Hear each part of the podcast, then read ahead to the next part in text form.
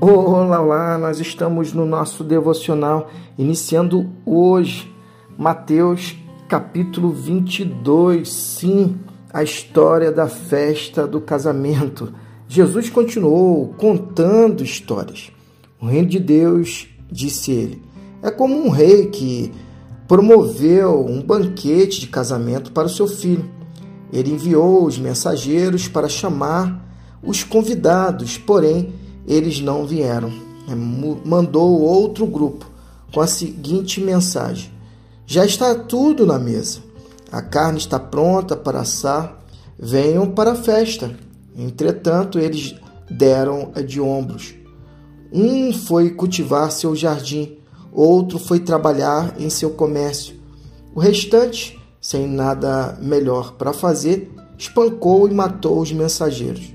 O rei ficou furioso e enviou seus soldados para eliminar eliminar aquela corja e destruir a cidade deles.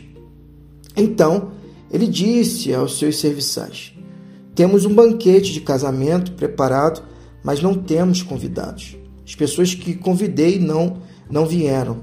Vão para as esquinas mais movimentadas da cidade e convidem para o banquete qualquer um que encontrarem.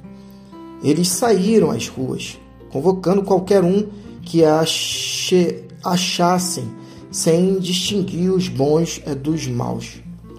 Na hora do banquete, todos os lugares estavam preenchidos.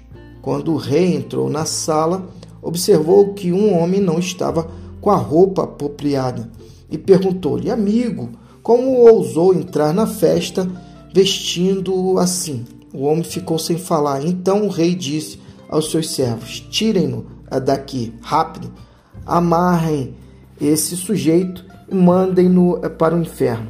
Certifique-se de que ele não vai voltar. É isso que quero dizer quando afirmo: muitos são convidados, mas poucos são os eh, escolhidos. Na parábola, o rei convida todos, tanto maus quanto bons para o banquete de casamento. Isso pode ser interpretado, refletido como a inclusividade do reino de Deus, que é aberto a todas as pessoas, independente de sua origem ou passado. É uma mensagem da graça e misericórdia, mostrando que todos são bem-vindos a se juntarem à família de Deus. Mas, no entanto, a parábola também ressalta a importância de responder corretamente ao convite de Deus. Os primeiros convidados recusaram o convite. Representam aqueles que rejeitam a Deus e sua oferta de salvação. Já o convidado sem a veste nupcial representa aqueles que tentam entrar no reino de Deus sem a vestimenta adequada.